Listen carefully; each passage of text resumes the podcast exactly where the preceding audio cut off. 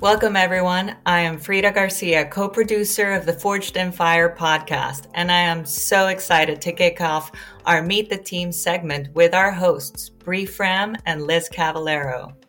Bree is a rocket scientist and a lieutenant colonel at the U.S. Space Force.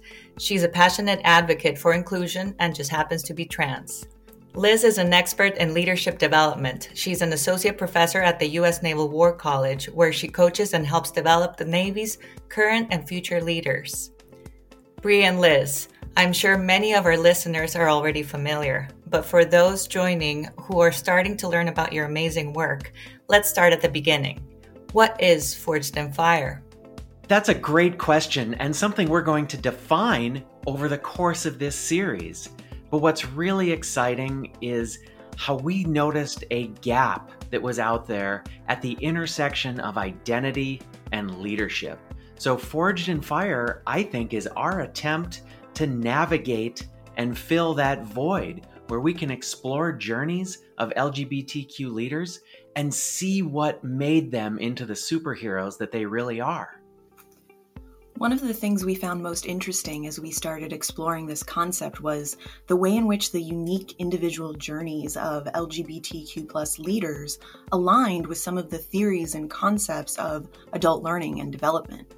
The things that prompt people to become more complex and sophisticated in their thinking oftentimes mirror the kinds of crucible experiences that LGBTQ plus individuals face, including those related to adversity, marginalization, and discrimination. Thank you both. Now, can you take us back when you met? And how did you two come together for this amazing project? I was lucky enough to have Bree as a student in a 2020 graduate certificate program focused on leadership and ethics. The students in that program write papers on leadership and leader development. As we talked about her interest in exploring LGBTQ plus leadership development, we found that it aligned with my field of study, which is the study of mental complexity and advancing cognitive capacity. There are certain unique forcing functions, crucible experiences, or other significant and monumental shifts that we go through in life that can enhance or augment our cognitive capacity we saw some really interesting elements of the stories of LGBTQ leaders that indicated the way in which they navigated their experiences, even those that are adverse, may contribute to that development journey in a way that is different or even more substantial than how others of us develop. And for me, it was kind of a serendipitous moment uh, where some overlapping intersectional ideas and concepts all came together.